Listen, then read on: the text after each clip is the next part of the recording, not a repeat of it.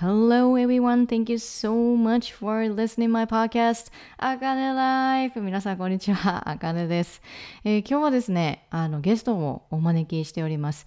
転職6回の末、現在フリーランスの動画編集者、動画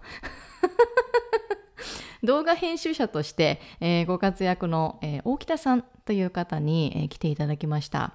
で、大北さんと私が出会ったのは、えっ、と、もう日本で一番売れているアパレル会社、ユニクロというところで、え一緒にあの働いていたんですけれども、で、えそのユニクロを経て、今お互いね、編集者という形で、えー、今あのこの社会の中でこの活躍しているわけですよ。でこの2人がフリーランスとなってもう自分のお家で働くっていう風になってじゃあ会社に戻りますっていう風になった時にどういうようなことをしたいか？そしてどういうようなことをあの一緒に働いている人に伝えたいか？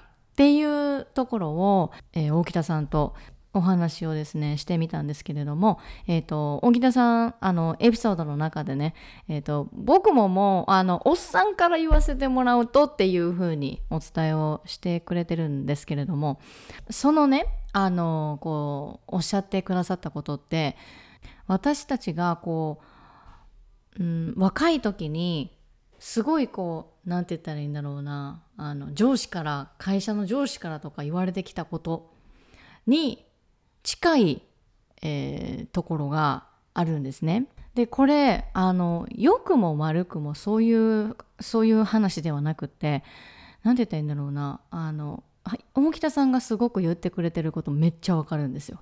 えー、どんなことなのかというとあの若い子ってこうだよねとかっていうふうにあの言うこと言うような感じのこと。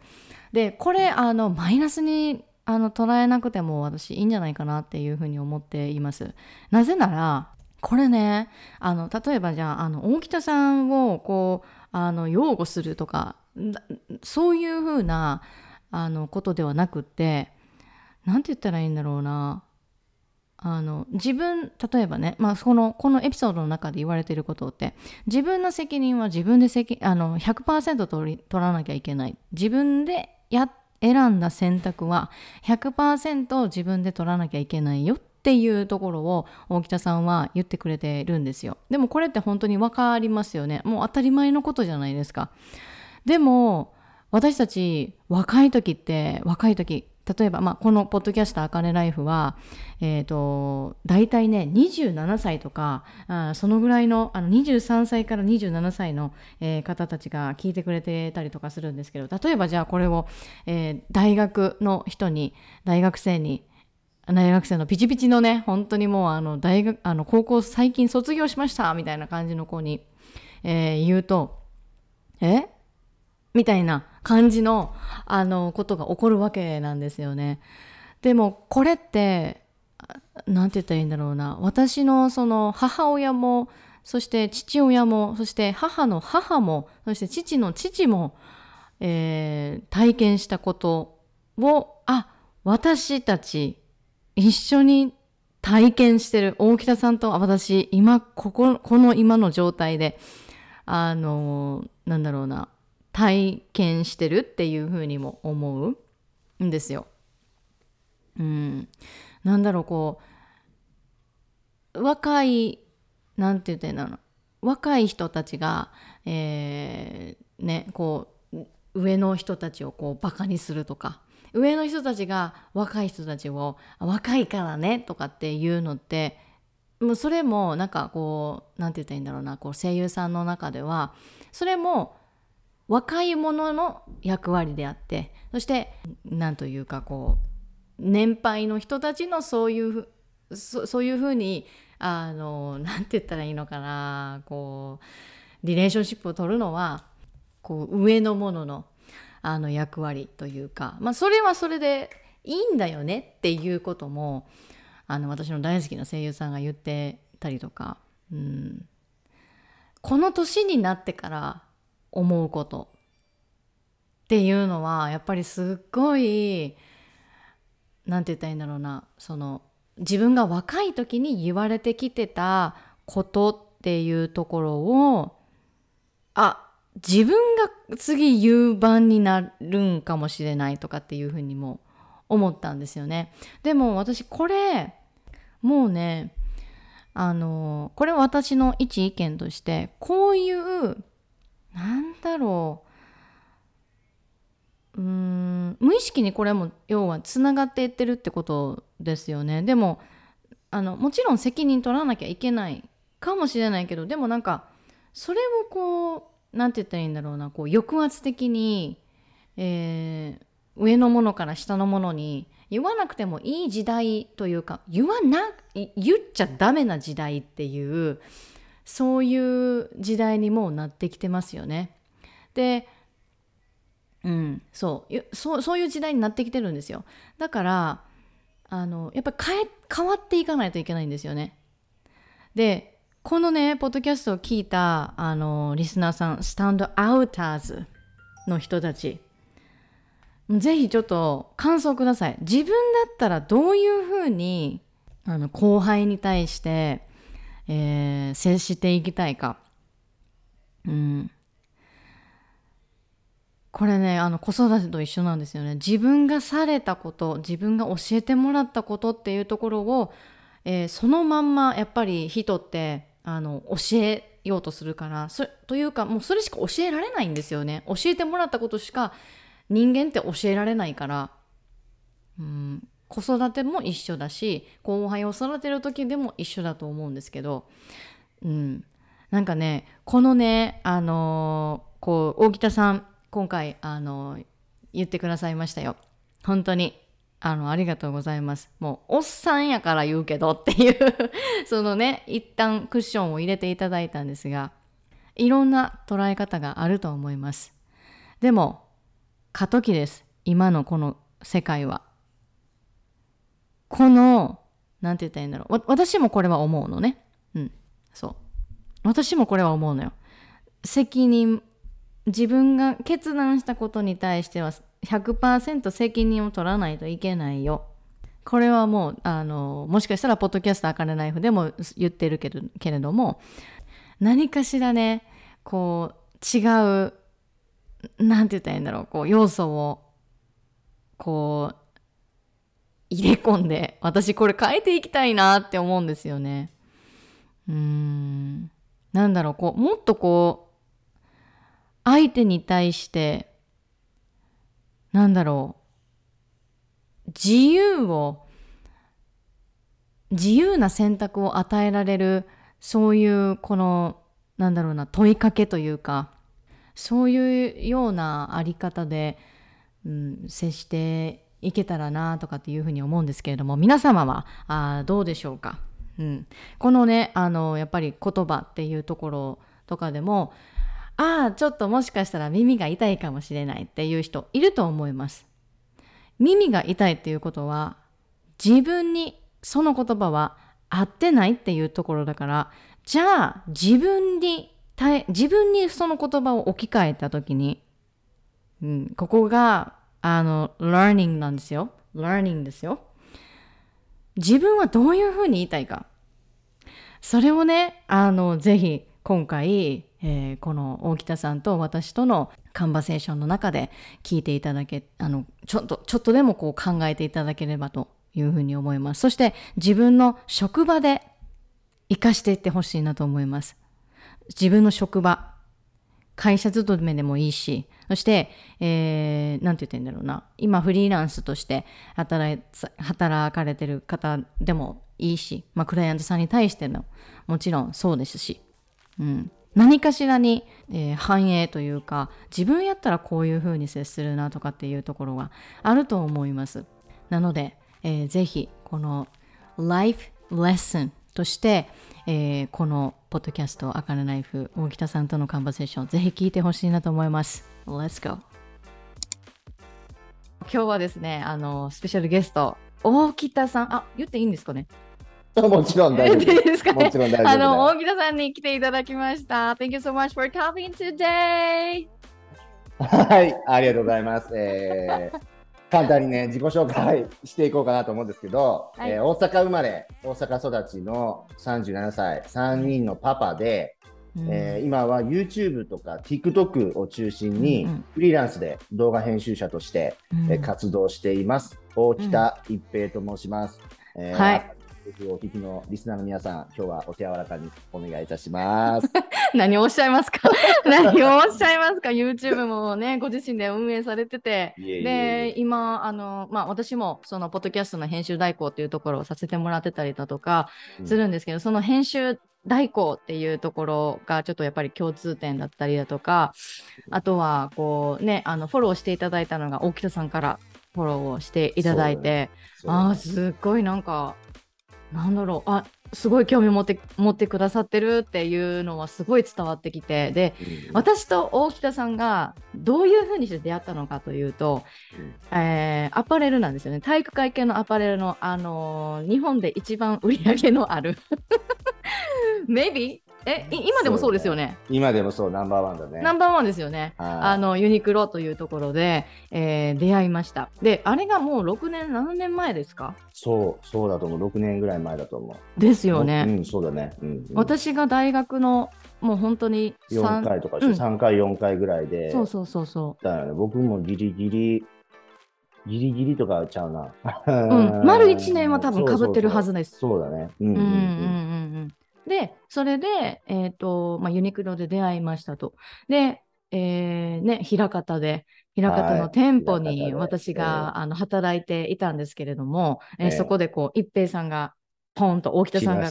入ってきしまして、た。はい。あれはななんなんですか？あのそうなんですよあね。の簡単な経緯すると、そうそうそうそう。あのー、えっ、と、僕もユニクロ自体は中途入社で、うん中途入社っていうよりも、最初はアルバイトから入って、で、うん。準社員になって、うん。で、中途に、中途採用で正社員になった、う地ん。域限定社員になって、で、京橋、枚方じゃなくて、京橋って駅で働いてたんだけど、そこで、あのーそのお店のオーナーだよね。うん。あの人が面接ああ、にはいはいはいはい。で枚方の？そう。です、そうです。ん。平方のオーナーが面接に来て、うんうんあの、まあ、探してると。そうなんや。のそうそうそう、ここに来てくれる人間を探してるっていうこお、とでヘッ。ドハンティングやないヘッですか。ドハンティングヘッドハンティング、わお。あ、そうなんでね。まあまあ、そんな書くんじゃないけど、でもそう、うんいろいろ探してる中で、うんもう僕はとにかく声がかかればチャンスだという、そのその時のマインドがね、うん。上の人から、みんながなんかすごい人って言ってたから、すごい人に声かかるんだったらチャンスじゃんと思って、うんもう二つ返事で行ったっていう経緯ですね。なるほど。いや、すごいすごいすごい。あ、そういう経緯だったんですね。もそうまさかのあのヘッドハンティング。なんか、あの、要は、ね、あの直営ではなないわけじゃないですか。そうそうそうそうあそこのね、私たちちがいた店舗っていうところは。うんだから、え、どういうふうにしてっていうふうになってたんですよ。うんうんうん今、だ今、そうそう今そう思っただけなんですけどね。当時はなんかそうそうそうそこまで思ってなかったといそううか。僕僕も全然、直上からなんかね、フランチャイズに変わるから何がっていうのは全く分からなかったんだけど、うーん。まあ、だ特に変わらずユニクロだしっていうことで行きましたね。初平方でした。いや、すごいです。え、で、京橋から、まあ、通ってらっしゃったんですよね通ってまし。たね。すごいですよ。よね。京橋から枚方って大体特急でも30分ぐらいはかかる。そう、そうますよねで、朝とかさ、7時半とか出勤じゃん。うん。え、何時に出でとったんですか？そう ?5 そう時？もう5時半とかに起きて、で6時ぐらいに家出てみたいな感じをやってたよね。へー社員だか。らさ、うんうん。遅番からの朝晩とかもあるわけじゃん。あるある。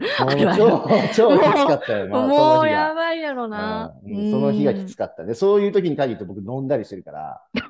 だから、お酒残ったまま行ってるみたいなことも結構あったね。うん、うん。結構あった。うん。いや、すごいですね。なんかそういう、あのね、もう6、7年前のその話ですけど、やっぱり色濃く、この、なんて言ったらいいんだ、私たちのこの間で、うん。あの、なんて言ったらいいんだろうな、このユニクロという、この、まあ、大企業、うん。様々ななんですけれども、大企業さんの、えーこのつながりでこう出会えたっていうところもあって、もう今日はですね、じゃあ、あの、この大北さんとお話しするはい、この、えー内容としては、今ね、大北さんも私もフリーランスとして、えー働いています。で、はい。えーどんな場所でも、そしてどんな時間でも自分の好きな、えーまあ、タイミングで働くことができるし、どこにいても、こう、make money by myself っていうところができる。Yes. でも、6、7年前、まあ、例えば私とかだったら、え2年前までは会社員だったわけなんですよね。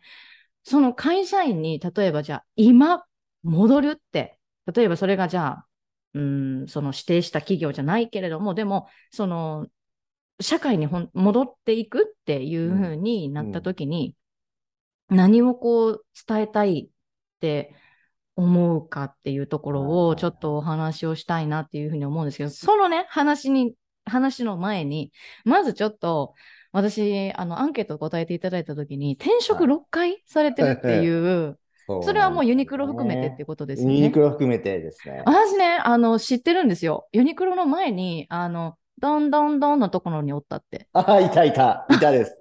そうそうそどんそうそうそう。いましたよねそれを簡単にちょっと言うとう。う、ん。えっと、大学を中退して、大学中退して、そはあ。の大学通ってる時にどんどんどんにいたんだよね。うん。で、アルバイトとしていたんだけど、当時付き合ってたうん彼女がいて、うん。彼女と結婚をするためには、うん。どの手段が早いんだっていう。まあ、すごく僕の中では初恋だって、僕言っていくと、高中高が大、えっと、男子校だったんで、ああ。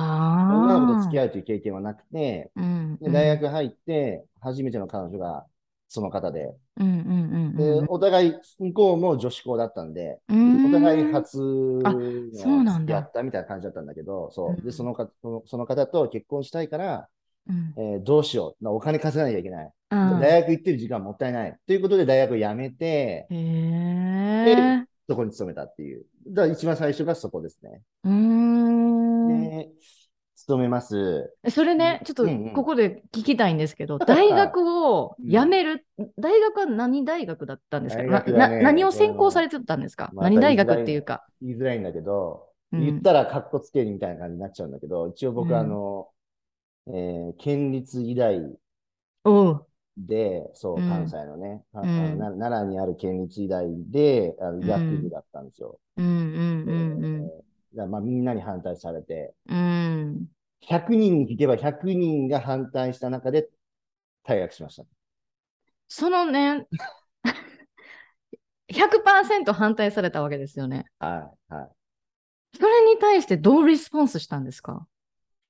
まあ、大学は勉強すればまた入れるだろうっていう。もうなんかそれだ。け。入りたかった。本当に学びたきゃもう一回行けと。でも今付き合ってる彼女とか、今は今しかないみたいな、若いよね、二十歳だからう。ん。もうそれの動機で、勝手に、今だったら怒られるけど、勝手に印鑑をして、あの、退学届出したから、ああ、もう自分で？自分で、全部自分でやっあーそうなんだ。て、うん、先生にも止められたけど、全部やって、あうの、んうん、あの、窓口に出したね、退学届で。そっから、うん。そうそんな感じ。でしょ？で、そこでうんドンキ勤めて、だけど、結果的に別れちゃうわけですよ、そんなもん。うんまあ、僕のうん転勤もあって、うんうんえー大阪から、えっと、岡山の方に行ったのかな。うん。岡山に行って、で、愛媛に行ってみたいな。愛媛に来て愛たんですか？媛のドンキあるでしょ？え、西条ですか？もしああの、かして。高速降りたとこかな。高速がなんかこう降りたところ、結構大きめのとこで、うん。メガドンキ？えーメガだ、いや、メ、今がメガなのかな？ちょっとわかんない、忘れたけど、当時、今治かな？何店だったかな？なんかね、こう高速飛ばしてて、うん。こう、どっか降りたら、うん。まあ、あの、すぐにある？見える見えるっていう。あ、本当？へえ、そうなんですね。そこうんが一番最後なんだけど、まあ、そこで、そこで2年弱やってて、その時にさ、やっぱりこうお酒を飲めるように大人になったから、お酒飲めるようになった時に居酒屋さんによく行くと、うん。こう、ご飯屋さん、居酒屋さんに行くとさ、お酒出されて、ご飯を出してて、で、ちょっといい空間だったら、みんなが笑顔になってるんうん。そのうん笑顔になってる空間がなんかいいなと思って、うんあ、俺居酒屋したいと思って、なるほどね。で、辞めて居酒屋した、あの、居酒屋に勤めたっていう感じ。へえ。それがチェーンチェーン店、そこもあの、わ、わ、わから始まって2で終わる。わから始まって2で終なるほわる、どねあの、チェーン店に就職ができたんだよね。うんうんうんうんうん。で、愛媛から地元大阪に戻って、大阪で就職したんだけど、大阪は人がいっぱいだから、うん、今、伸び盛りの、あのー名古屋の方行ってくださいって言われて、うんでも名古屋って言われたんだけど、い最初に配属されたのが浜松、静岡の。おお。そうなんで？あいなりがね、有名な。なんあか、ー名古屋って言われたんだけど、浜松のとこ行って。うん。それから静岡も結構、その、特に浜松っていう場所はお酒飲む人がいっぱいおるから、うん。すごいその活気のある場所だったんだよね。うんうん、でそこで居酒屋2年勤めて、うん、勤めたんだけど、うん、まあ、早い話が、その時の店長と喧嘩をして、うん。そう、もうこんなところでやってやるか、つって、うんうん。やめて、うんうんうん。それが2つ目でしょ？はいはい、はい。で、また地元戻ってきて、で地元戻ってきても、そのいろいろ、こう、ドンキとか、あ、言っちゃったけど、ドンキとか、ワタミとか、うん。こう、時間がもう分かんない。全部言ってる全部言ってる。うんそう、全部言っちゃったね。昼夜逆転みたいな生活をしてたから、うんもうまともに9時5時で働きたいみたいなメンタルになってて、あ、それはもうとも、あの、料理、もう二つ掛け持ちで働いてたってことですか、うん、ドンキの時も朝も働けば昼、あの夜まで、あそういうことか。なるほどね。そう、ワタミも基本5時から深夜でしょ。だからとにかく昼や夜逆転で、普通の人との生活が一緒にならなかったから、このバランスが嫌だということで、普通の仕事を探して、リフォームの会社、あの環境営業のリフォーム会社だね、水回りのリフォーム会社に勤めたんだけど、やっうんぱりこれも合わなくて、うん。あの何が合わなかったんですか？ー街の仕事なんだよね。要するにチラシを配って、トイレ、うん例えば壊れてたら交換しませんか、はいはい、はい。で、その壊れた人からうん。連絡が来るから、その連絡がない限りはずっと待ってるんだよね。うん、か大北さん、大北さん無理だ。無理なんだよね。無理だね。で動かず、全然もう本当休みの日は、なんか、パチンコ屋行ってう、ん。パチンコ打ったり、スロット打ったりで時間潰してみたいな、そういう、こう、ぐうたらな生活をしちゃって、あ違うなと。でもやっぱり営業っていうのは大事だなと思ったから、うん。あの飛び込みの営業、このピンポンピンポンをしてさ、うん。あの次はね、リフォームの会社が終わった。リフォームの会社も1年ちょっとで終わって、次は、うん。えっ、と、例えば、あの、今電話回線こうだよねと。じゃあうん光回線に変えれば早いよねみたいな、はいはいはいそういう提案あるじゃない？いっぱい。うん、あるあるある。光回線のピンポンピンポンを、えー押す営業をしたんだけど、うん、これももう本当最初の1、2ヶ月はピンポン押せないんだよね。なんで？ピンポンが押せないんだよ。なぜか。あの、その、押して断られたらどうしようとか、なるほどね。そういうメンタルになっちゃってう、んちょっとね、今思えば、うん、鬱っぽい。なるほど鬱までは言ってないんだろうけど、うんうんきっと病んでるなっていう自分の状況は分かっていて、あ、これはもうダメだっていうことで大阪帰ってきた。なるほどあちなみにこのピンポンの営業は名古屋でやってた。うんうんうんうんうんうんでうんだからそうでしょ。これが4つ目で。で、もう最後、次の就職というか、次の仕事が最後だって決めて、えー、履歴書を送ったのがユニクロ。なるほどね。で、地域限定社員として。で、ちまあ、最初はアルバイトから。アルバイトから入って、うんうんうんやれるっていうのを認めてもらったら、社員になるのが早いっていう、結構戦略を立てたんだよね。最初からうん中途入社でいや、もう叩き上げの、叩き上げ強いところですもん。うん。うんうん。わで、まだそれが効いたなと思って、その、その、そういうやり方の方が早いんじゃないかと思っうたんで、ん家が近いからね、京橋の近くに家があるから、うんそう、近くのアルバイトを面接して、受かって、うん合格して、うんで、中途入社っていう道までは、割と考えていったと。うんうんうんうん。で、えーそうだね、えー、枚方行ったうん。っていうところまでがあって、で、まあもう本当ここでユニクロで社員として勤め上げるつもりだったんだけど、うん。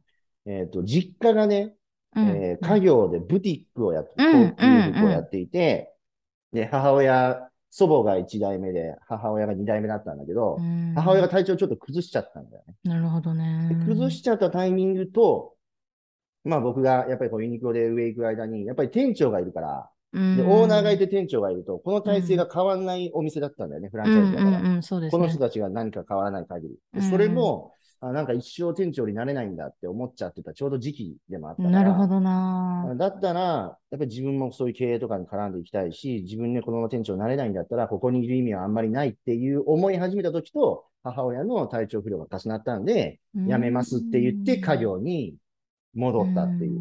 うん。そう。そうそう。で、でもその、の家業のブティックももうコロナの、うん、えータイミングでもう閉めようと。俺が産業三代目だったから、うん、うん。もうコロナで。で今後服は、高い服は絶対売れないと。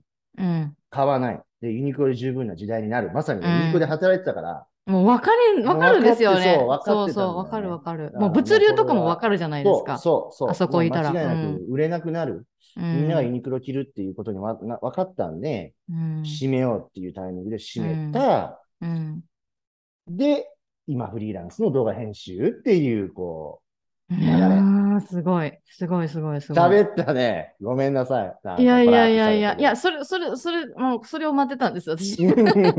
そんな感じで今に至ります。いや、でもね、なんかその、いろんな、こう、経緯があって、いろんな気持ちとかっていうところもあったわけじゃないですか。で、うん。まあ、お母様がやられていた、その、ブティックっていうところも、閉めるっていう風になった時に、もう閉店っていうことですよね。閉店するもうやめるっていう、なった時に、それって結構勇気いりました？どうでした？勇気は言った。勇気は言った気がする。その当時、その、やっぱり40年、ちょうど40年目の節目で。でもそのタイミングでちょうどコロナが本当に日本で、うんあのーどっかの港にさ、船止まって、そこの港がね、私が当時住んでた港の近くあ、でそうなんだ。あ、そうでなんだ。私ね、そこの、そこのね、あの、そうなのよ、そうなのよ。そうなのよ。なんでここ来たん？っていう、あの、もうでも、いね。いろんなね、多分、うん。あの、なんだろう、代理店とかに多分 断られてたと思うんですよね。そうだよね。うよね。そうあの、その、うえー港をか管理する、その代理店っていうのがあって、うんうんで、私は当時、あの、えっ、と、その2020年うんの7月までは、船の会社にいたんですよ。船を管理する会社にいたから、もう通通なんですよね。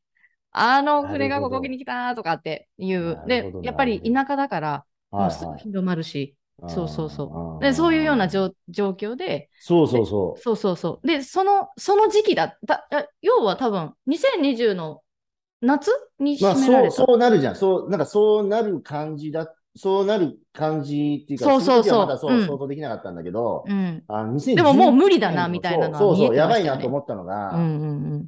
えっ、と、2019年だと思うんだけど、19年の年末に、あ、あれはやばかった。本当俺に。一人で韓国行ったんだよね。よう行きましたね。よう、そう、よう行ったなっていうのも俺分かんなくて、全く。でもよく分かんなくけど、韓国にちょうどその時韓国語を勉強してて、うちのおかんも行ったんですよ。みたいな。そう、あ、そううちのおかんも行ったんですよ。おい、こん中の中で行くんかいみたいな。いやいや、もう、感じだったんですよミョンドンへ行きましたよ、一人で。2泊なんで3日ミョンドン行ったんですか？一人でそれも。のそう、初めて。しかも一人で行く海外旅行は初めてで。うん。で、そのパックがあって、ミョンドン行ける、ミョンドン行きました。で、行った時に、あの、NBA で有名なね、あの、コービー・ブライアントさんが、はいはい。ちゃんと飛行機に乗ってて、あ、飛行機じゃない。あの、あれ、ヘリコプター乗ってて墜落しちゃったとか、事故で亡くなっちゃったとかね。あのタイミングなんだけど、そう、あのタイミングで行って、うわ、初日なのにいきなり落ち込んでたりとか、好きだったから。で、もう2日目、3日目楽しんで帰るってなった時に、なんかマスク、そういえばミョンドンの人みんなやってんな、みたいな。うん。あれって思って、で、日本帰ってきたら、電車の中もみんなマスクしてんな、みたいな。あ、でも、してない人もいるな、みたいな。なんかそういう感じだったんだよね。でもコロナが間違いなく、なんかやばいみたいな。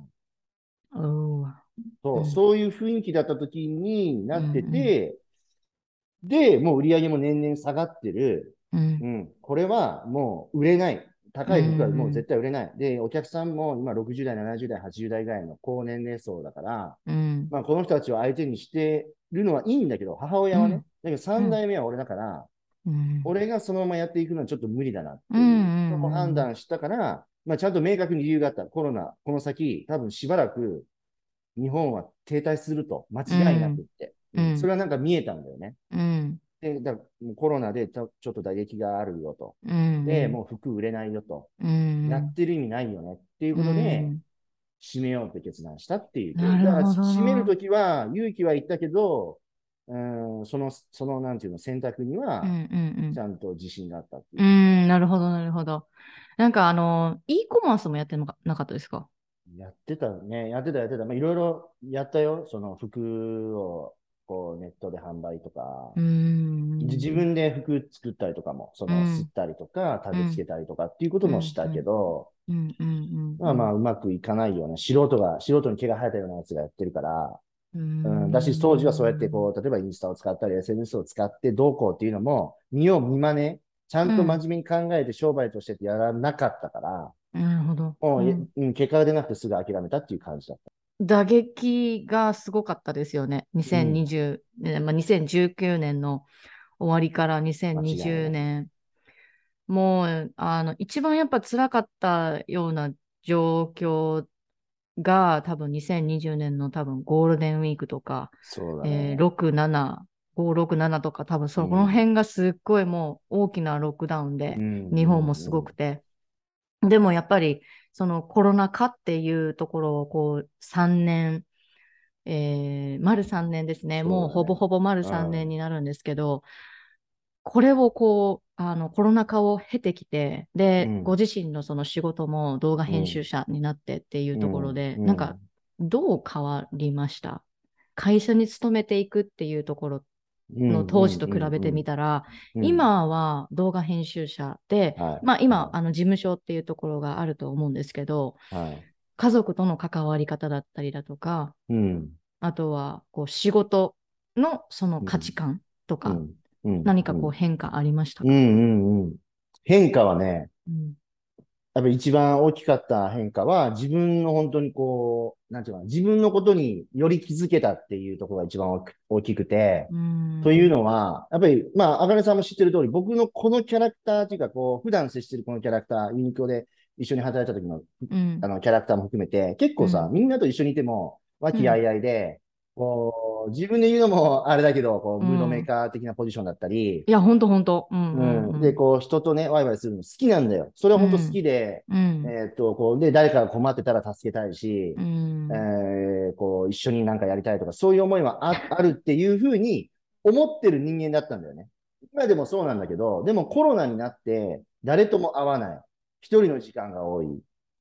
うーん。で、まあ動画編集する前にプログラミングとかも、ああ、そうですね。やってましたね。で、そう。で、このプログラミングもそうだし、動画編集もそうだけど、一人で黙々と基本作業をするわけじゃん、一日。うん。これがね、めちゃくちゃ水にあった。要するに自分にすっごく合ってるっていうことに気づけたんだよね。そうなんだ。うん誰とも喋んなくても一切ストレスないし、黙々とパソコンに向かってても、もう本当十何、ちょっと本当にもう気づけば10時間ぐらいパソコンにしゃこうずっと向かってパ編集してるっていうのを、うん全くストレスに感じなかった。自分でこん、あわかったわかった。自分でコントロールできるからですよね。そうそうそう。まあそれもある、本当に。だわし。人のこと気にしなくていいってなったんだよね。うーん。人のことそんなに気にしてない、俺はっていうのにも気づけた。うんうんうんうん。それが一番大きかったかな。コロナのおかげでっていつも言ってるんだけど、コロナのおかげで本当の自分の、こう、性格に気づけた部分は大きいし、うん。あの、今の方が幸せ。まあ、コロナのおかげでっていうのは、ちょっともしかしたら、なんて言ったらいいんだろう。違うように捉えられるかもしれないんですけど、でも、なんて言ったらいいんだろうな。本当に、その、ね、コロナ、コロナのせいでっていう人もいれいるし、コロナのおかげでっていう人もいるし、で、私と大北さんはどちらかというとコロナのおかげでっていうようなところにはなっているんですけど、いや、でも本当にそれわかります。自分でやっぱり、その、やりたいことっていうところをコントロールしたいっていう、その、まあ、支配的なところっていうことではないけれども、ある程度やっぱりコントロールは自分で持ちたいっていうところですよね。そうだね。そうだね。いやーなんか、すごい。なんか、それもあのね、前までこう、和気あいあいと、こう、外に外にやってたけれども、でも、黙々と自分で、こう、作業をするっていうのが性に合ってた。そこれ、これってね、じゃあ、あの、働い、あの、会社勤めしてた時とか、う。うんうんあとはこう、こういう人も助けたいしとか、あとはこう、ムードメーカーだしっていう風にうんうんなって、例えばじゃあ、そのか飲み会とか、まあ、仕事が終わって、うん。帰ってきます、家に。はい。その時、体調どうでした？変わんない？その、わ私とかだったら、もう、どっと疲れて、家に帰ってくる感じなんですよ。ああ。それはなかったですか？全く変わんない。お風呂入って、すごいするように布団寝て、うんで、タイマーに起こされて朝行くっていう感じだけだったね。何の感情もないよ。楽しかったな、で終わへえ、そうなんだ。り。うん、うん、そうだね。だからそれは本当にストレスじゃないんだよね。だからそれもきっと好きなんだよ。やっぱり人とうん一緒にいる上で、まうんあ、うん、そうだね。そう。まあ何か、こう、何かの目標に対してみんなでやるっていう。結局みんなでやらないと達成できない目標もあるから、うんそれは、まあ一人でやってる分には味わえないんだけど、うんだから当時はそれがあった。うん。うんで、それに対するなんか憧れとか、あ、ああいうのもやっぱいいよなと思うことももちろんある。うんうん今でもあるけど、うん、でも今の方が楽。メンタルは楽っていう。なるほどね。マインドフルな感じってことですよね。そうだね。本当にそう。もう自分のことだけ。まあ自分のことって言ってもクライアントさんの動画を編集するから、うんうんあの、もちろんクライアントさん喜んでもらうっていう、そこが第一なんだけれども、それをやった上で、あとは自分のことと、あとは本当に家族のことうんだけ見てればいいっていう、こう自分いい、いい意味で自分がもう見見なきゃいけない世界がこう決まってる、こううん決め、決め、自分で決めたっていう感じなんで、うんすごくストレスはない。なるほどね。ちなみにその動画編集を、あのーされるきっかけになったことっていうのって、例えば誰かから、あ、ちょっと動画編集してよとかっていう感じで言われたんですか？これも全くノーで、まあ、あのーもともと YouTube を見るのがすごく好き。それこそさっき出てきた、もうドンキとかワタミの時から、一一人暮らしの時は、休みの日は家でずっと YouTube 見てるみたいな。なるほど。ね。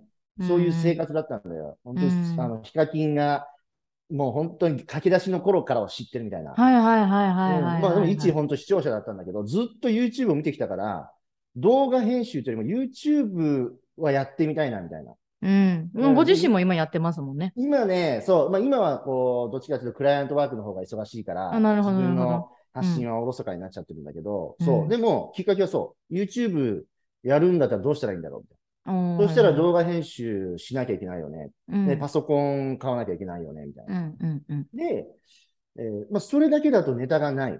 ネタがないって時に、たまたま自分の息子が、まだ3歳、4歳とかだったと思うんだけど、まあ、保育園でずっとレゴで遊んでる。うんうん。レゴがすごく好きなんだ。好きな息子だったから、うんまあ、初めてじゃあお家でレゴを買おうということで買いに行って、レゴ買って持って帰ってきて一緒にやってたら、途中で子供が飽きちゃったの。なるほど。でも、じゃあ代わりにやらなきゃいけないじゃん。仕上げたいから、うん。俺が代わりにやってたら、レゴ楽しいって俺が気づいちゃったんだよ。あ黙々とやるじゃん、この作業。なるほどね。ここで繋がってくるんだ。なるほど、そうで。ゴールがある。説明書を見ながら、組み立てていけばゴールがあって、黙々と2時間、3時間できるっていう。うんあれ？で、このレゴ、俺好きだなっていうか、好きっていうか、本当にそれはもうどっちかというとライクな感じよ。すごい、あの、好きだなぐらいの感じだったんだけど、うんあ、まあ、レゴ、これいいじゃん、みたいな。子供も大人もできる遊びじゃん。うんうんで、これを YouTube と掛け合わせることはできないかなと。そしたら、うんレゴの YouTube、レゴ系 YouTuber っていっぱいいるわけ。海外も、日本へ人。ーだけど、日本人の YouTuber は、うん本当数ある人ぐらいしかいなくて、うんうんうん土俵に立ってる人間が少ないから、なるほどね。目立つんだ。そう、だったら、レゴで YouTube でやってみようかっていうのがきっかけで。だから、レゴで、レゴの YouTube をやるために動画編集を学んだ。自分なるほのど、なるほど。ために学んだっていうのがきっかけ。うんうんうんうんうん。なるほどね。いや、すごい。で、あの、なんて言ったらいいんだろう。動画編集をしてくださいっていうのは、もう、してくださいって言われ、言われなくても、もう自分からもしかしたら、大北さんだから営業しに行ったんですか？そうだね、営業した。あのー自分のチャンネルを半年一生懸命やったんだけど、うんうん半年、7ヶ月ぐらいかな、7ヶ月ぐらいやったんだけど、うん。当然だけど、甘かったよね。こう、収益化までの、その、ね、1000人、例えば登録者1000人で、再生時間が4000時間っていう、これ最低の、その条件があるんだけど、うんいけ、いけるだろうと。うん。いけるだろうとは思ってたんだけど、全然いけなくて、うん。で、その間ずっと投資するわけ。レゴは買うし、うんうんうん。ね、パソコン機材も買うし、カメラも買うしっていう。うんで、どんどんどんどん自分の持ってるお金が目減りしていく。そうですね。ううんだけど家族いるよねって、生活してるよねって、どうすんのってなった時に、まあそこまでね、我慢してくれる家族の支えもあったんだけど、うん。だけど、まあ、これはお金稼がなきゃいけないじゃんと。うん。まっとうに働かなきゃいけないじゃんってなった時に、あ、でも動画編集のこのスキルは身につけたし、わどっかるそれ。そう、んどっちかというと撮影してる時よりも、編集してる時の方が楽しかったんだよ。だから自分は編集が好きなんだっていうことにもう気づけたし、気づいたってことね。そう。で、これはもうじゃあ営業しようということで、その営業のタイミングがちょうど年末年始だったんだよね。うんうんうん。どうしようか迷ってたら来年からにしようかどうかだけど、いや、年末年始はみんなが休む。みんなが休むということはスマホを見る時間が増える。ということは、求人媒体を見る時間も増えるだろうということで、ここ死ぬ気で営業したんだよ。死ぬ気でっていうか、バーっと。それ何年の時ですか ?2020 それが2021年。1。うんうん。去年、だってまだ一そう、2021年の12月に営業を始めて、うん、ありがたいことに、その12月に一発目の営業で、あったんだよね。その、編集してほしいっていうす声ごい。まあこれはもうすごくラッキーだった。で、その、それが声が一つじゃなくて三つぐらいあったから、うん全部受けて、うんっ。ていうのがスタート。うだからん。2021年の12月に初案件を受けて、うん。で、最初の案件は1000円。1本1000円。酷っすね酷っすね1本1000円で3日ぐらい編集かけて、酷だよねそれそう、時給何円とかの世界で、うんうんうん。でも1本1000円で、だけど俺からしたら0から1だから、めちゃくちゃ嬉しくて、その1000円が。うんうんうん。で、よし、自分の編集は金になると。お金に、うんお金をもらえるって思って、うん営業し始めて、今に至るっていう感じでしたね。すごいなぁ。聞きました、リスナーさん。リスナーさん聞きました。あの、本当にここ、めちゃくちゃ大大事なところだと思うんですよね。あの、ビジネスオーナーって、お金が入ってくるだけじゃないし、あの、ビジネスオーナー、自分はビジネスオーナーですっていうふうに言った、言ってる人が、じゃあ常にお金が入ってきてる状態かって言ったら、No! 100% no, maybe. Oh, yes. 本当に。で、これが本当にリアルなとこなんですよ。さっきも、あの、大北さんが言ってくれたように、自分の YouTube はすごい、こう、ね、えー編集して、えーこう、配信とかっていうところをやってるけれども、でも、なんて言ったらいいんだろう。そその傍らで、えっと、まあ、レゴも買うし、あとは、こう、パソコンも買うし、でプラプログラミングも習っていくしっていう、うんもう、でも、まあ、ゆ要はこれ投資ですよね。でうん。も先行投資っていうところで、うん。それがあったからっていうのももちろんそうだだけれども、やっぱり、なんて言ったらいいんだろうな、こう、僕ここにいるよって、私ここにいるよっていうだけでは誰も来てくれない。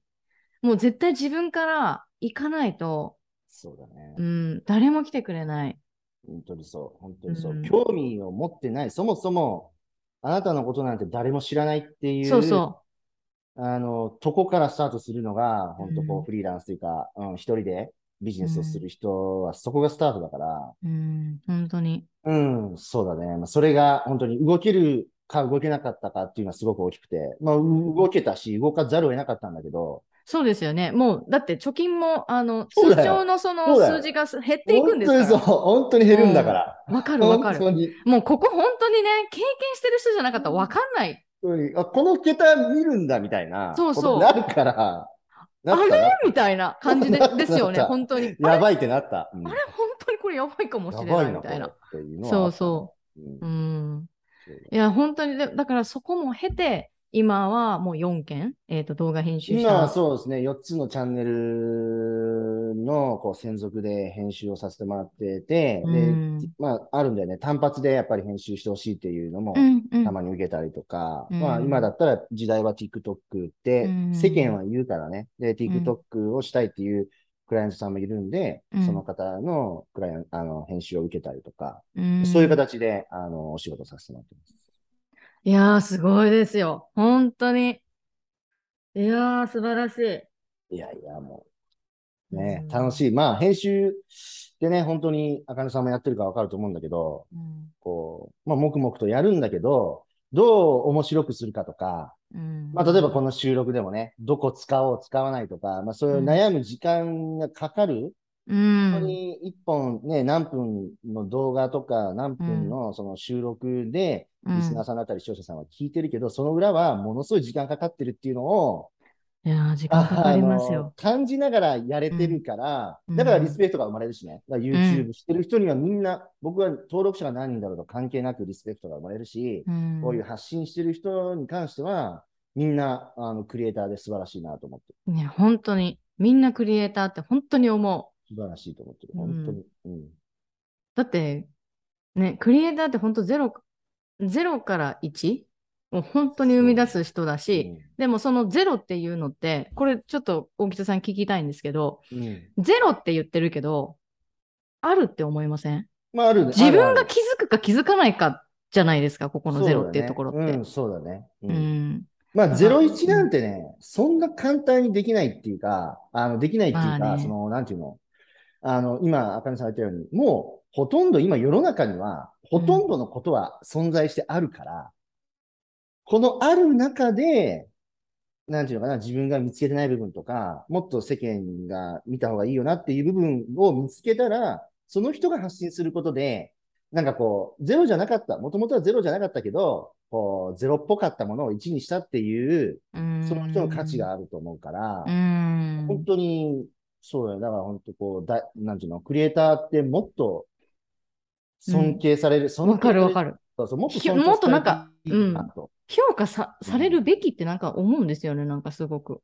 そうだね。評価はされるべきだなと思う。うんなんか日本はなんか、うん、簡単に見られがちかなとは思っちゃうけどね。うん、なんかこう、あ、ふらふらしてんじゃないみたいな感じで、そうだねこう思われがちなんですけど、でもその、みんなに見せてない部分では、もう本当に水面下で、いろんなところを泳いでて、いろんな思考を持ってて、いろんなアイディアがある。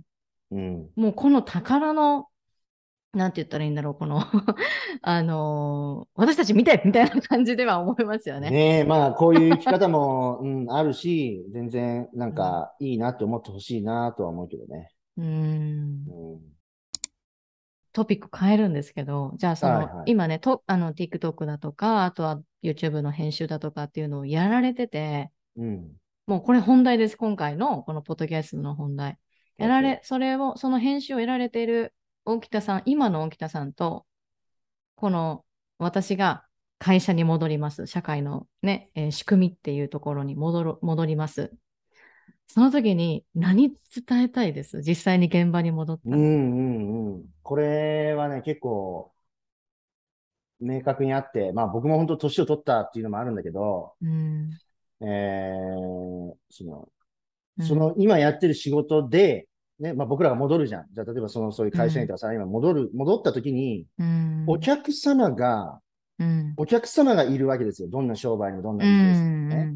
んお客様がちゃんと自分のその目の前に見えるかどうかっていうのを、ちょっとこう、と通ってほしいっていうか、それどういう意味ですか？うん。例えば、その接客業だったらさ、例えうん。ば接客業の会社に戻った時に、うん。接客業ってつくぐらいだから、うん。あのー例えばじゃあ自分が何かこう、その目の前のお客様にやったことで、まあ、喜んでもらうっていうのが接客業の仕事じゃんか。うん。お客さんが喜んでくれる顔とかを見て、うん喜べる自分なのかどうかっていうところが結構大きくて。ああ、深いな。ここ、うん、確かにね。本当にここはね、わかる。あのーそう、こう、自己満、まあ自己満でもいいんだけど、でもその、例えばうん何かをやって喜んでもらって、喜んでもらってる姿が目の前にあるわけじゃん。うんその目の前の姿を見て、あ、なんか私やってよかったなって、今思えるんだったら、うん今の仕事を続ければいいとか、自分らしくやってほしいなと思ってるんだよね。うん、なるほど、ね。それを込みで仕事もプライベートも充実させてほしいなと。保険の営業でも何でもそうだよ。うんどんな営業でも本当に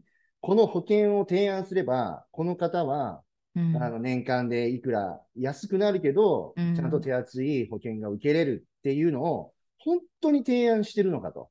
で、提案して本当にいいなと思ってもらって、喜んでもらって、反抗をしてもらってるんだったら、で、その姿を見て喜べるんだったら、その仕事が向いてるというか、その仕事はあなたにとってすごく素敵な仕事だと思うんだけど、もしこれを問いに対してノーだったら、まあ、僕は考えるか、やめるかうん、の選択をした方がいいんじゃないかなっていうふうに思ってます。なるほどね。うん、その、目の前のお客さんを見て喜べるかどうか。ですよね。もういや、まさにそうだと思います。なんかこう、やっぱ妥協っていうところ、妥協して働いてるっていう人がもう本当に100%に近いんじゃないかなってすっごい思うんですよね。もう80%、90%、もうこれは、あの、言い切りっていうところはできないですけど、データを調べてなかったりとかするんで、うんうん、仕方なくここの企業に入ったとか、仕方なくこういうところに来たとか、なんか、そういう形で、なんて言ったらいいんだろうな。あとは、こう、そういう形で、例えば、じゃあ、その、えー、営業家とか、なんかそういうところに自分が所属するじゃないですか。うん、まあ、よく、よくというか、こう、まあ、巷で聞いた話とかですけど、うん、あの、僕はここに、この、この視点のところの、この、えっ、ー、と、例えば大阪に行きたいとか、うん、なんかそういうことをこう上に言っても、でも、いや、ここで頑張ってみなさいみたいな感じで、こう上司から言われて、言われるんだけど、でも自分のモチベーションが全然、こう、ね、あの、保てない。まあ、モチベーションで保つことじゃないと思うんですけど、逆に保てなくないですか？感情コントロールできないから。そうだね。まあ、モチベーションって本当、モチベーションっていうか、こうね、なんか、あの、気持ちに左右されるもんだと思うんだけど、うん、人間ってね。で、例えばその、今の、ね、視点の話とかでもそうなんだけど、さっきの話にも通じるかもしれないんだけど、こう、結構、自分ではもうコントロールそれできないよねっていう部分じゃん、本来は。うん、だし、でもその一個前はコントロールできたんだよ。この会社に入っそうそうそう。選択するところ、ね、入るかどうかは自分でコントロールできたんだけど、そこコントロールしなかったこの会社に入ればいけると思ったけど、うん、期視点はここだけど、この視点で頑張れと。言われることに不満を持つっていうのは、うん、うん、それは、まあ、僕はもうおっさんだからね、おっさん目線で言うと、ちょっとわがまま入ってるかなと思うし、うん、それコントロールできなかったよね。そこはコントロールできないこと分かって入っただろっていう部分も、多少あるかなとは思うんだけど、でも、でもなんだろうな、あれですよね。もうあの、その自分が選択したことに関しては、100% responsibility があるっていうことですよね。うん、うん、あのー、自分が選択してるからね。基本的に今までのこと、うん、今までの人生、それは今聞いてくれてる方が10代でも、20代でも30代でも、今の自分があるのは、うん、今自分が今までの選択してきた積み重ねしかないから、うん、それは人のせいなんだろうけど、うん、人の例えばこう人がこうしなさいって言われたらこうした。でもこうした、こうするって選択したのは自分だろっていう話に結局なるから、そういう意味ではこう本当、コントロールできないことにはあんま悩まず、で自分がコントロールできる部分で、こう100%やって、うん、合ってるなと思えば今の仕事やればいいと思うし、うん、違うなと思ったんだったらもう違うんだから、うん、あの視点を変えるとどうこうっていう人もいるかもしれないけど、まあ、視点を変えるのももう無理だよ。違うんだから。だからやめろよっていう感じで、僕ならまあアドバイスするっていう感じかな。このエラーは多分ほとんどの場合は自分自身なんじゃないかなと思うよね。うーん、なるほどね。エラーが起きたときは自分自身の問題。と思うようにしてる。僕は自責の念を持つようにしてる。Permission to be Shortest Program Hey hey stand out sisters Do you want a permission to be? 将来は自由な働き方、生き方を選択していきたいとは思っているけど、でもまずは自己理解をしたい。自分の強みを見つけたいと思っているあなたへ。ショーテストプログラム Permission to be をお伝えします。Permission to be which means あなたになることを許可する。あなたの強みに気づき、これから何をしたいか。あなたの be どうありたいかをマインドフルに茜と一緒に見つけていく Permission to be Shortest Program 習慣、感情、マインドセットにフォーカスし自分との向き合いについてのワークシートや複数のマインドセットのビデオ月3回の茜とのコーチングセッションも含まれています。茜のガイドであなたの中にある無意識な思い込みを一緒に外しあなたがあなたになることを許可することに気づいていく。30日間のプログラム。自分にしかない強みを知りたい。自分に合うものは何なのか。見つけていきたい。こだわりに従ってもっと思いっきり自分を表現したい。力まず、ありのままの自分で突き抜けたい。社会のルール、周りのルールに縛られず、広い視野を持って自分だけの生き方、働き方の選択のきっかけが欲しい。そう思っているあなたにぴったりなプログラム。あかねになら私の気持ちを打ち明けられそう。あかねになら今まで頑張ってきたことや深いお話が一緒にできそう。あかねだから一緒に30日のプレシャスジャーニーを進んでいきたい。そう思ってくださっているあなたにぜひ受けていただきたいプログラムです。30分無料個別相談も受付中。詳細はこのポッドキャストの概要欄、またはインスタグラムの DM、インスタグラム、プロフィール欄の URL まで。そこを持ってるから、これができるんですよね。じゃなかったら絶対できない。うんうんうん、で、今まで、だからこの転職6回した自分は流されてたし、多分周りの責任にしてたんだよね。あの、そう、他席、だから店長と喧嘩して、お前が悪いからって辞めてるでしょうん、で、あの、今の仕事より居酒屋の方が楽しそうって、なんか隣の芝生見て映ってるでしょ？うん、で、営業しんどいからっつって、でピンポン押せないっつって、いろいろこう、うん、全部言い訳はしてきてるわけよ。うん、だし、その時の流行りに乗ったりとかね、いろいろしてるけど、流行りでもないし、他人のせいでもない。もう本当に自分でちゃんと、こう、なんか、決断して動けば、まあ、結果がどうあれ結構ハッピーかなっていう感じはしてます。いや、これはもう、なんて言ったらいいんだろう。私の、私へのメッセージでもあるし、リスナーさんへのメッセージでもあるし、ね、今もそのリスナーさんの中にも働いていながら、例えば自分のビジネスを確立していきたいっていう人もいる。うんうんうん、大北さんが今さっき言ってくれたことっていうのは、今まで自分がこういうふうな決断をしてきて、で、えっ、ー、と、あ、他人のせいに今までしてきたなっていう、それを、例えば2022年のこのコロナ禍っていうところで、あ、すごい他人任せだったなっていうのを多分気づいて、気づいたからこそ、あ、こういうふうにもう自分でもう決断していこう。なんて言ったら決断して、今までも決断してきたんだけど、でもその決断っていう、その、こういう仕事に就きたい、こういう仕事をやりたいっていうことに対して、あ、もう言い訳言いません。自分がだってやりたいことだから。っていうことですよね。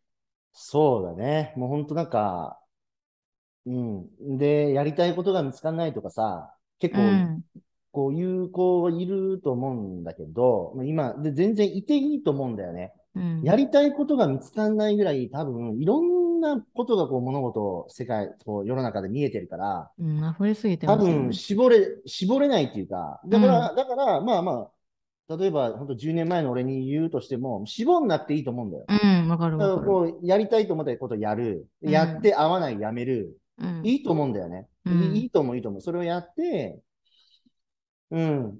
気づく時が来た時に決めればいいっていう感じかな。だそれが本当に20代でも30代でも40代でも50代でも別にいいと思ってる。ただ、ただ決める、決めたのはお前だろっていう時は来るから、うん、その時はもう決めたことは責任持ってやれっていう感じかな。うん。うんうん、別に悩む必要は全くないと思うんですけどね。全然悩まなくていいと思うし、うん、うん、だけど、そうだね。まあ、これはもうこうだって決めたときは、自分で本当に決めれたなと思ったときは、もう文句言わず歯食いしばってやってみればっていう感じだよね。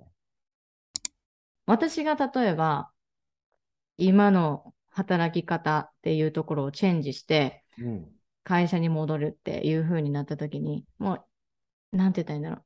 実際多分戻れないとは思うんですよね。今のこの働き方を知ってるから。なんですけど、でも、もっと自由にするんじゃないかなと思うけどね。うん、もっと自由に多分すると思う。うん、そうそう。もっと自由にして、いや、もう全然なんか自由に、今のあかねさんだったらしそうな気がする。いや、ここ補正ですけど、私あのフィッティングがいいんで、フィッティングにしてくださいみたいなことを言ったっていうか言っちゃう、言うこと大事だと思う。うん、うん、うん、うん、わかるわかるうん。あの、本当にそう。俺もそうだったもん。補正苦手ですって言ったから、最初に。無理なんですと。ジーンズは縫えますけど、うん祭りは無理ですと言最初に言ったから、うん俺は補正の時間が少なかった。なるほどね。それはでも言ったから。うんだし、それはお店のためにならないじゃん。俺が補正入ったら10分かかっちゃったらお客さんは迷惑かけちゃうんで。んっていうこと。うんうん。もう、だからそれは、今のそうかもうん絶対できると思。そううそう。あのー、なんて言ったらいいんだろう。そう。私はこれが得意です。私はこれが苦手ですっていうのは言うと思う。ほんで、言っても、言って、あの、まあ、トライはしますけど、でも、そその時に あのー、私がこういう、そういうような状態になった時に、あなたが判断してくださいって。そうだね。うんそうだと思う、そうだと思う。なんかう最終的にそれうん、あ、この子は本当にダメなんだな。これが苦手なんだなっていうのは、私はもちろん定義しますけど、でも、それをやら、それをやら、や、やった後の私を見てください。それでお客様に提供できるのであれば、当うん。それでいいと思うしっていう。なんかね、なあの、うん、本当にそれは言うと思います。私はこれができて、あれができません。とか。で、今私が思うのは、あの、一人一人にアプローチすること。うん従業員、従業員って言ったらおかしいですけど、あの、私ね、あの、当時、えーそのユニクロで例えば、クローズした後に小生えやるうん。時あるんですよ。で、私多分、えっと、バディがいなかったんですよね。バディっていうか、うんうんうんあの、一緒に、例えばこのカセットを、えーうん私一人でやること多かったんですよ。はいはいはい。なんでかっていうと、もうこれもうわかるでしょ？えーわかるかな？えなんか、任せる側は、あかねさんに任せれるなっていう感じだったけどね。一人で、あ本当？お願いしますみたいなことは、その、僕の場合は能力を見てだよ。誰かとバディを組ませると、なんかダメだなとかじゃないけどね。あ、僕はね。僕は知らない。そこまであかねさんは知らなかったかもしれないけど、うん。なんかあかねねさん、はそういう感じだったんだ。あ、私に誰かをくっつけると、みたいな感じで思ってたってこな、なんて言った？な、私に誰かをくっつけると、こういうふうな、あの、ことなんだなっていう、なんか、そこは、その当時は思わなかったんですよ。当時は思わなかったけど、離れてみて、私うんなんであそこのカセット、いっつも一人でやらされてたんだろうなって思って、と。うん。あの、なんて言ったらいいんだろう。逆にね、ありがたかったなっていうところには、やっぱり行き着くんですよね。うんうん誰かと一緒に作業するが嫌いなんですよ。ああ、なるほど。そう。嫌いなの。あの、これも大北さんと一緒で、コントロール自分がしたいから。でもうん、でも、その、ま、例えばベビーのカセットね、あの、うんえっと、レジの前にあるベあのベビーの、うんうんうんうんベビーのカセット。。うん。もちろん、あのベビーのカセットも一人でできるとは思います。うん。でも、私が、私ね、なんかこう、任じ取るじゃないですか。ここのカセットうん何分で終わりますとか。はいはいね、はい1人時、2人時、ね、ありますよね。で、それで、リスナーさんも懐かしいあワードです懐かしいワードですね。本当にえあのーね、そういう、あの、測り方があるんですよね。ーうん、そううね。ん。0.5、0.75とかね、なんかそういうのもあるんですよ。ね。言ってたね。そうそう。んで、それで、あの、何、何分ですとかって、うん。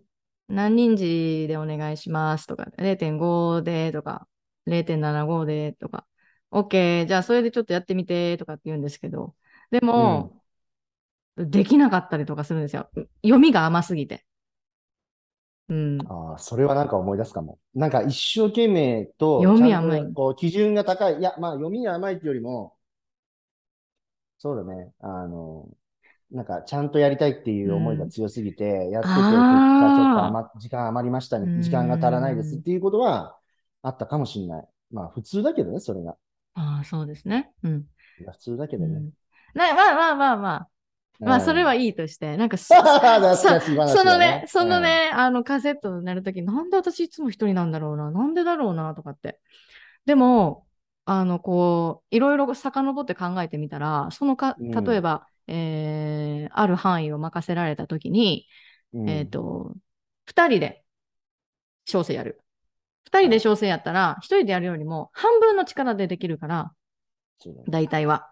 だから、あの、それも、あの、込みで、例えば人事取ってとかっていうふうにやるけれども、でも、私が全然分かってなかったんですよね。そのバディがどのぐらいの速さで、どの、どういうような性格でとか、なんかそれを分かっってなかったから、あの、こう、で、プラス、やっぱりこう、自分が例えば、まあ先輩っていうところだったら、やっぱお尻叩かないといけないかったりとかもするから、うん、そうだね。そうそう。だから、それが入ってくると、私も、え、どこが正解みたいな感じになっちゃって、慌てるんですよね。で、私が一番苦手なこと、時間に追われること。うんうんうんだから、うんうん、そうだね。あかねさんなんか焦っちゃうとダメだったうん、焦焦ったらもうダメです。うんそうそうそうそう。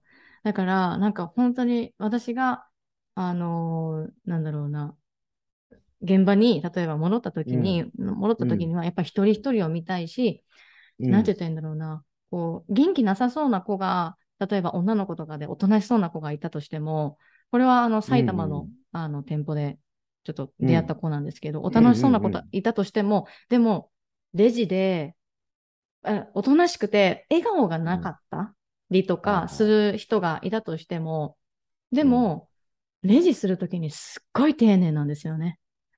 すっごい丁寧な所作で、すっごいこう姿勢もいいし、うんうん。だからなんか、あの、もちろん同じ基準で求められるんですよ。みんな同じ基準で、お前これやらなきゃいけないだろ。笑顔100%、マスクなんてしちゃいけない。接客業だから。それが当たり前。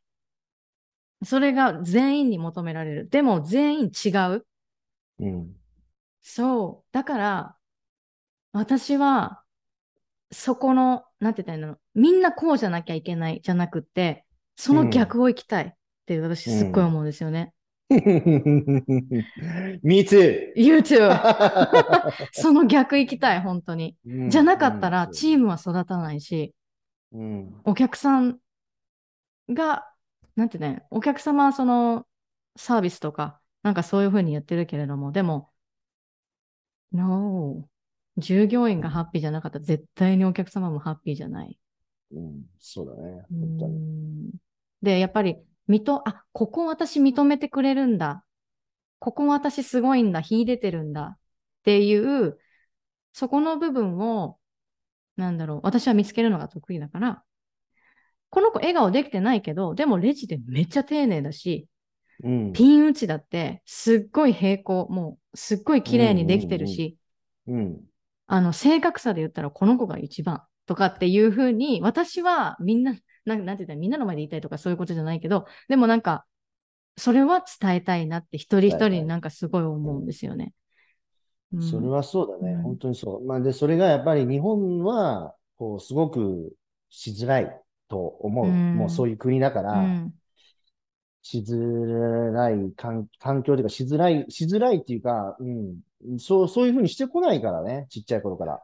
うん。あれ人と違ね、うところ本当にねを、。こう、よし、よしじゃないけど、褒めないっていうか、うんうんまあ、だからそれはすごく、まあ、一生、一生というかね、日本がまだこうやっている間はずっと世界とできていく。で、これを差なのかなとか。でも差、差って言っちゃうよりも、もう文化の違いだったり、教育の違いじゃんうか。ん。だからまあ、僕と僕とか、あかねさんとかは、多分、合わないんだよ。うんだから、会う国に行った方がいいっていうそうそうそうそう考えに最近なってる、俺は。そう、私もそれは思います。だから、ああ、多分日本じゃないんだろうなっていう。だから、なんで私が、私とか大木屋さんが海外に興味持ったかっていうと、やっぱりそういう、なんだろう、こう認めてくれる、そういう何かしらのこの安心感だったりだとかっていうところを、その、その土地に、えー足を直接運んでやっぱり感じているからっていうところがあるんじゃないのかなって思います。私いい意味で、うんそう、いい意味で、子を認めてくれて、子に興味ないんだよ、うん向こうの人たちって。あの、自分、そうそうそうそう自分のこうハッピーを大切にしてるから、うん、うんそれに合ってるかなって僕らはねっていう。うんもちろん合ってない人も、合ってないというか、そうじゃないっていう人もいるから、それいていいんだけど、うん少なくとも僕とかは、そういうとこの方が合いそうだなっていう感じ。うん。だからそれが会うためには、もう日本語を喋ってたらダメだということで、今、必死に英語を勉強あ、してる本当ですか？英語。へえ。勉強してるよ。すごい勉強。すごい。まあ、この、あの、やっぱり忙しい時、動画編集ですっごい毎日締め切りに追われるとかっていう時もあるから、うんそういう時は無理なんだけど、空いた時間で、こう、あの、やったりっていうのはしてます、今。すごい。そこ、そ、それだから今一番覚えてるとか使いたいワードで、definitely を使ってる definitely。P, P, P を言ってんのか言わないのかみたいな。みんなすごいよねっていう感じ。はい、そうそう、そんな感じ。今すごい楽しいだから。次にあの最後のインナークエスチョはい。ンなんですけれども、エゴ、自分のエゴですね。エゴに関しての質問になります。平安を感じたい、そして自分を守りたいっていうことをこう得るために、リジェクト、拒否したいことは何でしょこれもね、こうリジェクトって結構強いワードだなと思って、う、うん。だけど、うーん、自分の生き方、今までの生き方を振り返るとそうだし、今でもそうなんだけど、まあ、周りの人の意見は聞くんだけど、うん聞くまでは許容します。許容はする。うん、ああそういう意見もあるよねっていうところまでは許容するよ。うんだけど、だからそうしろって言われたときは絶対にリジェクトする。うんそれはお前が決めるなっていう。なるほどね。らは聞く、意見は聞く。いろんな意見は聞く。いろんな情報も見る。